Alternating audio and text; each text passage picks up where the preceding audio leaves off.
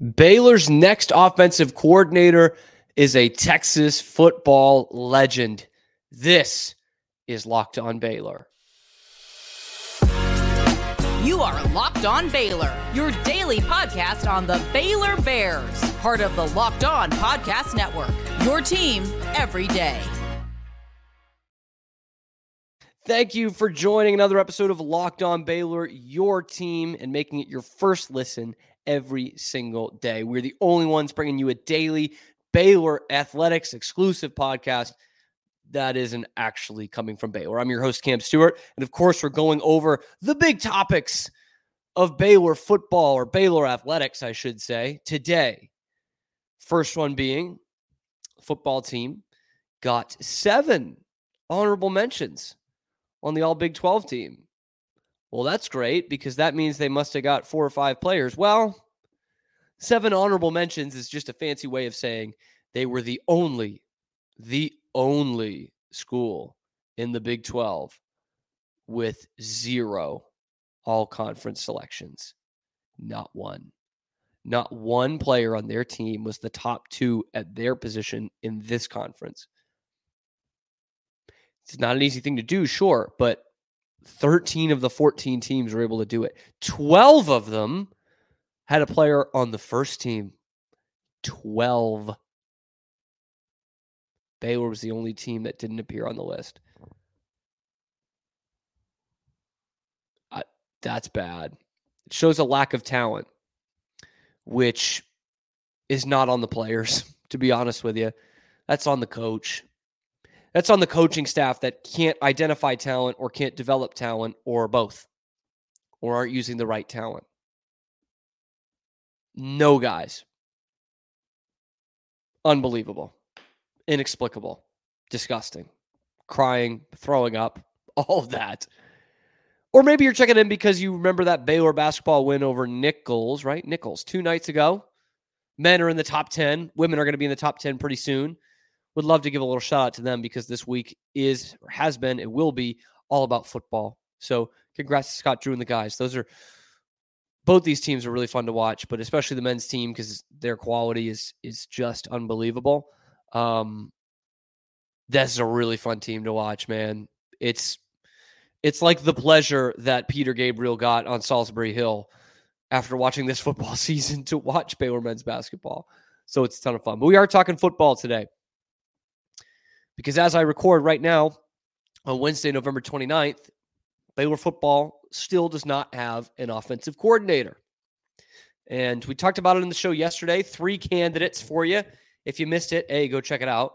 But those were Ed Orgeron, Jake Spavital, and uh, Mark Whipple. And weirdly enough, I got more comments about no to Spavital rather than a guy who hasn't ever really coached an offense like Ed Orgeron. So I don't know.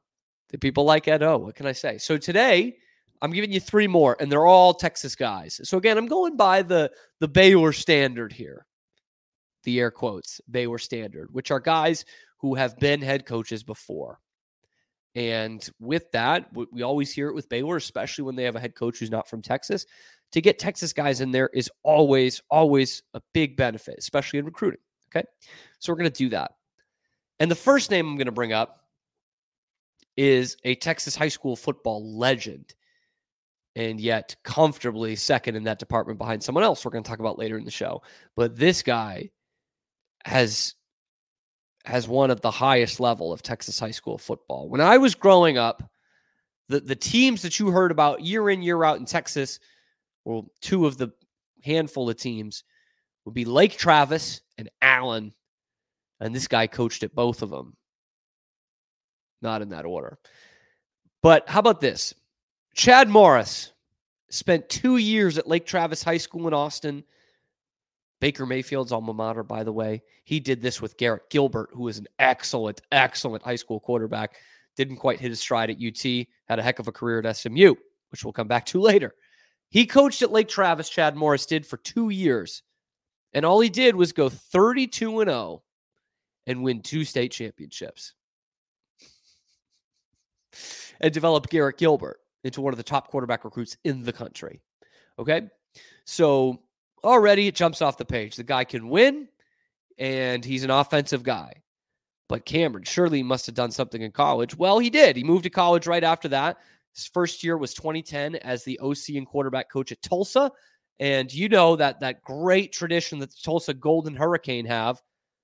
That's why it must be easy to step in year one and have the number six total offense in the nation. Instant success. He comes in and and takes them to this unbelievable heights. This is this is pre Phil Montgomery, by the way, who didn't have a great run as the head coach at Tulsa, but obviously one of the great offensive minds still in college football. So this is before Philip Montgomery got there, number six in total offense. So needless to say, he didn't last long at Tulsa. In fact, that was his only year. So he goes to coach at Clemson as the OC under Dabo Swinney.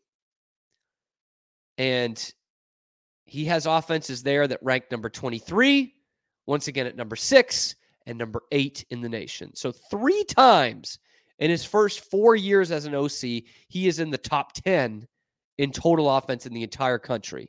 All four of those years, he was top 25.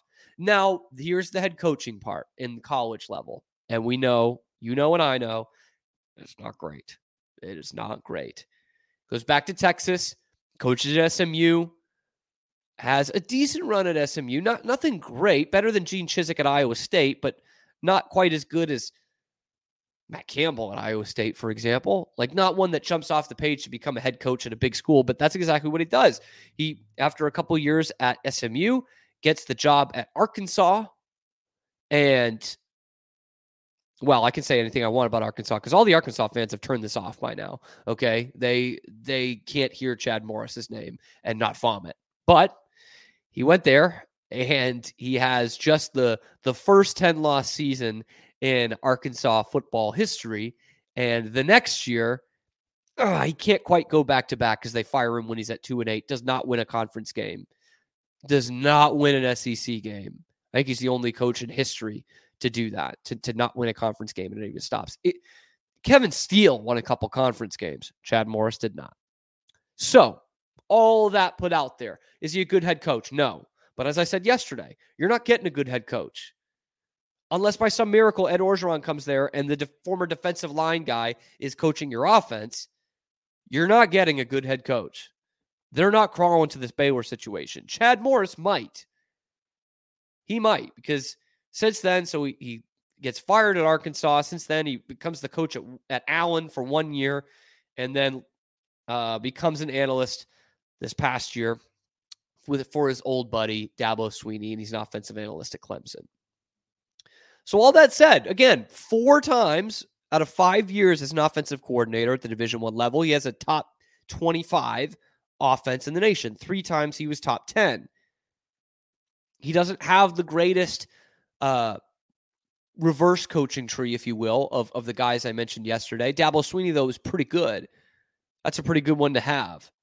And in terms of the quarterbacks, it's Garrett Gilbert, it's Tajh Boyd, good college quarterback, by the way. Pretty good. And so, does it jump off the page? No, but he's a Texas guy, a Texas legend, by the way. Um, ha- he hasn't coached outside of that one year. Allen hasn't coached in Texas in about 15 years as a as a high school guy, but he has recruited at a school very similar to you in SMU not all that long ago and had some success at SMU. Wasn't great, but it was good. It was solid. And one of the things that SMU really thrived at, especially at the quarterback position with him and after him, is getting transfer quarterbacks in. Baylor needs to hit the transfer portal. And one of the things they could really use in the transfer portal is a quarterback. So this guy knows the coaches in Texas. Okay. We saw how much of a benefit it was for Joey McGuire. This guy knows the coaches, he knows the programs in Texas, he knows how to recruit in this state. You can do a lot worse than Chad Morris. Not saying you should be doing cartwheels if you get them, but you can do a lot worse than Chad Morris. So does the Arkansas thing deter you too much? Doesn't to me. He's not coming in to be your head coach. I think he would be a great fit. Truly, I do. I think he'd be a great fit for Dave Aranda's OC at Baylor. And before we get into the next candidate, I got to talk to you about my favorite people. And you'll know it when I say passion, drive, and patience. Because what brings home the winning trophy is also what keeps your ride or die alive. eBay Motors has everything you need to maintain your vehicle, level it up to peak performance from superchargers, roof racks, exhaust kits, LED headlights, and more. Whether you're into speed, power, or style, eBay Motors has got you covered. That's why Chad Morris didn't succeed as a head coach. He didn't use eBay Motors. With over 122 million parts for your number one ride or die, you'll always find exactly what you're looking for. And with eBay's guaranteed fit, your part is guaranteed to fit your ride every time or your money back. Because with eBay Motors, you're burning rubber, you're not burning cash. So with all the parts that you need at the prices you want, to turn your car into the Heisman Trophy winner and bring home that win. That's why you got to go to eBay Motors. Keep your ride or die alive. Eligible items apply, exclusions also apply. eBay guaranteed fit only available to our customers in the US of A. Okay, one name crossed off Chad Morris. Go to my notes, go to the next one. I said this was going to be a Texas football legend. I've knocked out one of the high school ones. How about a guy here? Now, here's a guy. That's my Chris Collinsworth there, who has eight passing records still, retired with a lot more. Eight passing records at the University of Texas. He's a guy who knows how to handle prima donnas. He's a guy who has coached as a head coach in Division One within the state of Texas, and was a lot more successful as a coordinator within the state of Texas. He's also a guy who was not the head coach, but an offensive coordinator for a football program under the tutelage of Mack Rhoades at the University of Houston. I'm talking about not minor, no minors here, Major Applewhite. Major Applewhite. You remember how hot a name he was because of how hot a name Tom Herman was, which, by the way, Tom Herman, don't rule him out. I don't think he'll leave leave his his post at FAU to come be the OC at a struggling Baylor team, but that's Mack's guy, and no doubt Mack has put in a call to at least kick the tires on that. But that's because Tom Herman was super successful at uh, UH. They they took them to a uh, New Year's Six bowl. They won the American. I think he lost two games in two years there. Uh, that was back in 2015 when they won that. And his OC at the time was, I think it was for D'Eriq King, was uh, Major Applewhite. You remember Applewhite at UT? He, Phil, or excuse me, Phil. Chris Simms was the quarterback. He was the number one recruit in the nation. Hot shot. Phil Simms' son comes in and look, he had all the hype in the world. But the guy who's winning the football games and putting out the fires was Major Applewhite. And that's why he's a legend. But I'm not here to talk about his quarterbacking. Not here to talk about that. Here to talk about his coaching. So let's go through it a little bit. Right now, he's the offensive coordinator at USA, University of South Alabama, which, as you might remember, put up 33 points on the road and had a comfortable victory, I think 26 point victory over a team that is playing in Arlington this Saturday for the Big 12 championship, the Oklahoma State Cowboys. Major Applewhite ripped them to shreds. Steve Sarkisian might not even do that. Dillon Gabriel didn't do that. Jeff Lebby didn't do that. Major Applewhite did. So he was hired by Tom Herman under Mack's regime there.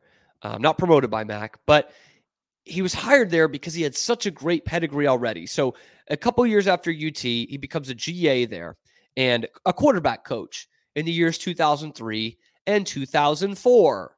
You might remember who the quarterback was for the Texas Longhorns then. A guy who went from about a 56% passer in 2002 to a national champion and Heisman runner up and one of the all time great college quarterbacks in 2005. Yes, Major Applewhite was big in creating the phenom that was Vince Young. Major Applewhite's behind that. He was the guy coaching him, relating to him, mentoring him in his first couple years at UT.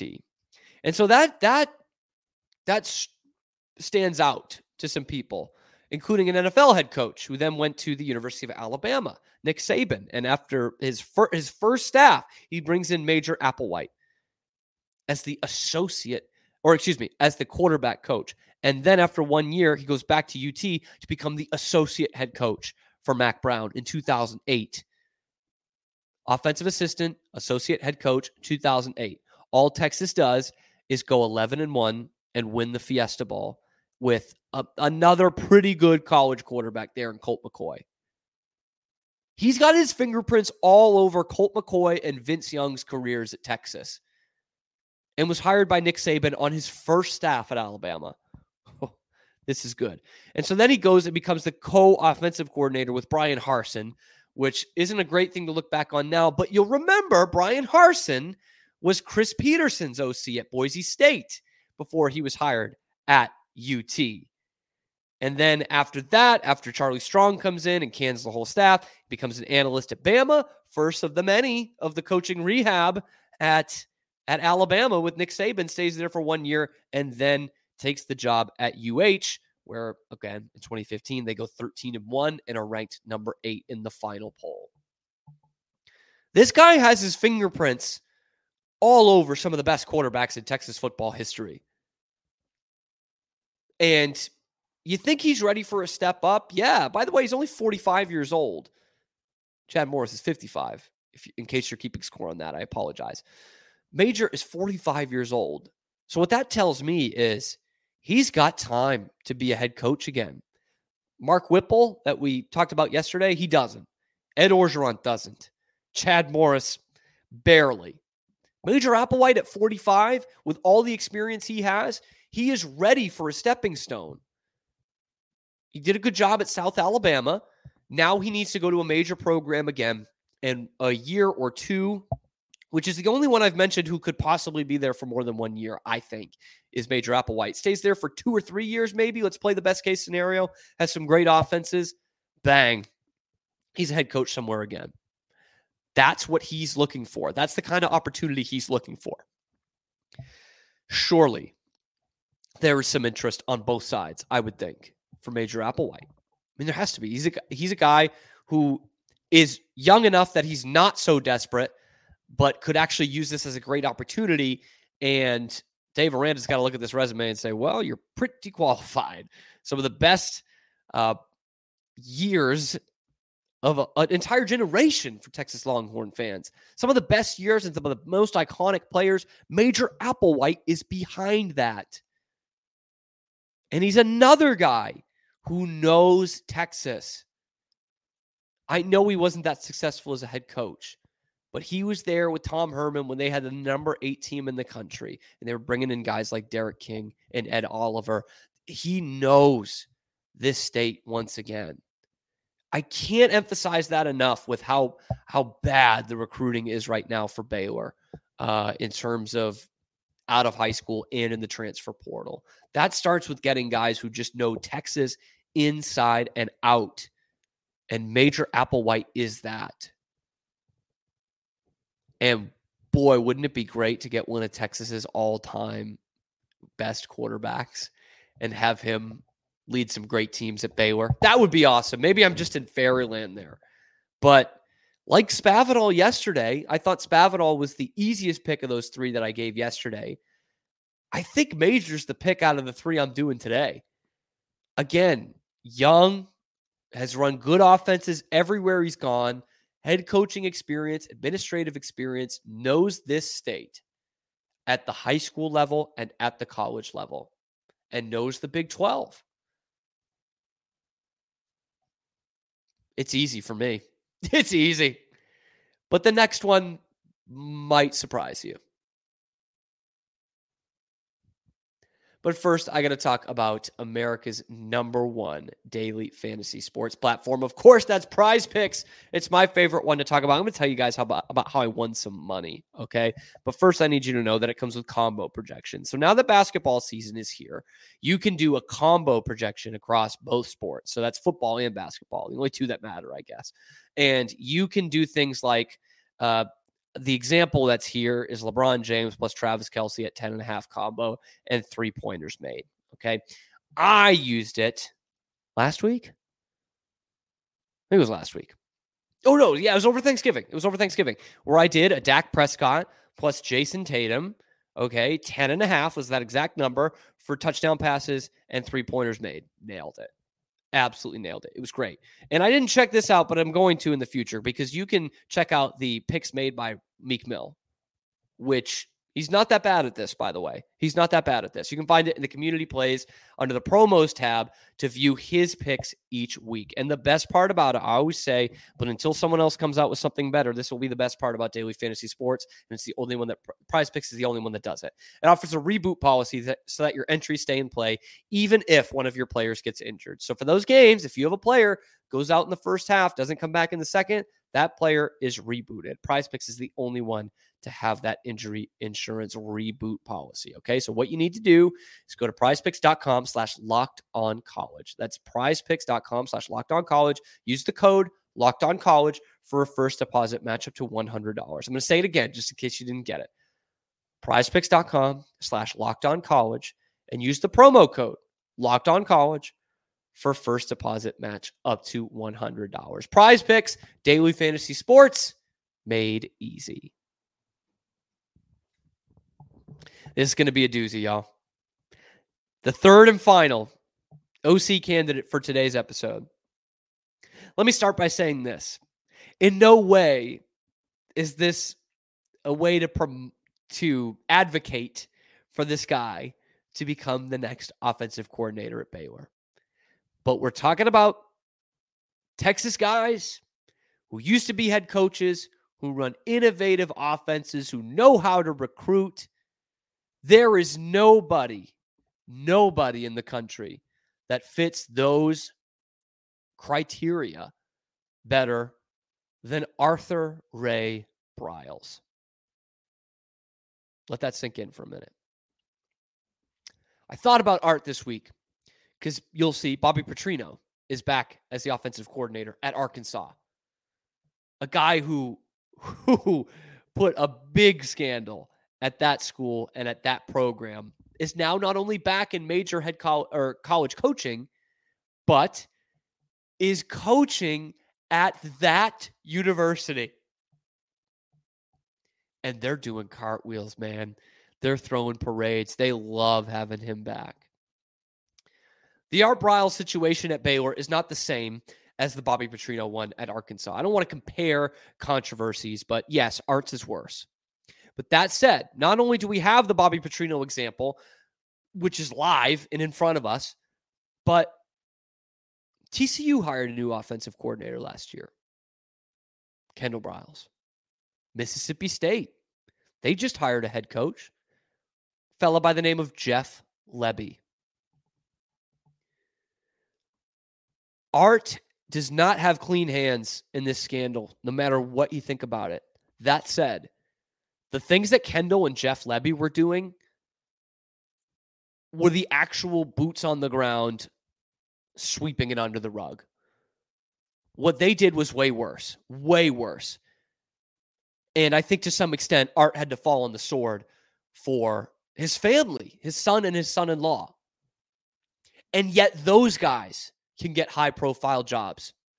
One of them is the head coach in the SEC.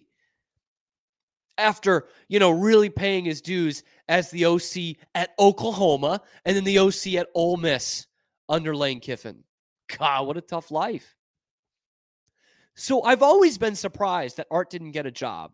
I wouldn't give him a job, sure. And I don't think he should necessarily. But this is college football, college athletics in general. There's a statute of limitations on reputations in college athletics. That's just the way it is, guys. Bobby Petrino has a good job. Jeff Lebby has a head coaching job. Rick Pitino has a hell of a coaching job. It heals all wounds for some reason, for good, bad, or otherwise. It heals all wounds. And so you're thinking, well, Cam, even if this ridiculous situation plays out and Baylor offers Art Briles the OC job, why would he even say yes? You know why? You know why he would say yes? Because it's the ultimate middle finger. the ultimate middle finger to Baylor would be for him to come back and to succeed. And just his presence, just him being there, is the ultimate middle finger to the people that knocked him out the door, the Board of Regents. I'm not saying that's a good thing, but in his mind, yeah.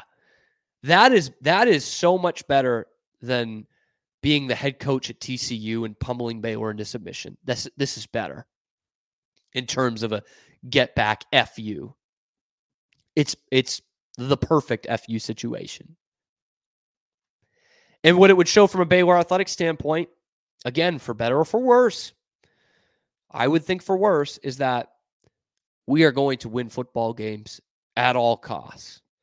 Baylor is a program that should be winning football games at most costs, at a lot of costs. But bringing in Art Briles would be an at all costs kind of winning situation. So, is this even a reasonable possibility? No. no. No. No. And I don't think Baylor should do it. But it keeps coming back into my mind seeing Bobby Petrino posting about being back at Arkansas. He's going to get a job at some point. I think this is this is the winter of now or never for Art Briles because it's going to be so easy for a program to because you remember i mean he's got hired a couple of times and fired within a day or two because there's been so much backlash this is the year that a program can point to yeah but did you look what happened most recently it went to a court of law a few months ago and he was found not guilty that's not even nearly the context obviously that's pretty inconsequential actually that that one case um with an eye towards his his whole reputation. It's pretty inconsequential, but that's what the program will say. And I think Art Briles will be a, a college football coach next year, not a head coach, but he is again still one of the most innovative offensive minds ever, really. Um, and he's always been able to adapt. I don't think Kendall's adapted really well. I think Jeff Lebby has to be fair. I think he's adapted pretty well with that offense. Um, Kendall's has run dry.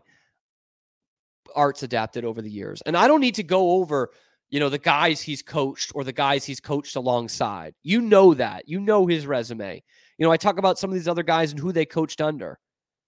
That's not the case with Art. It's about who coached under him.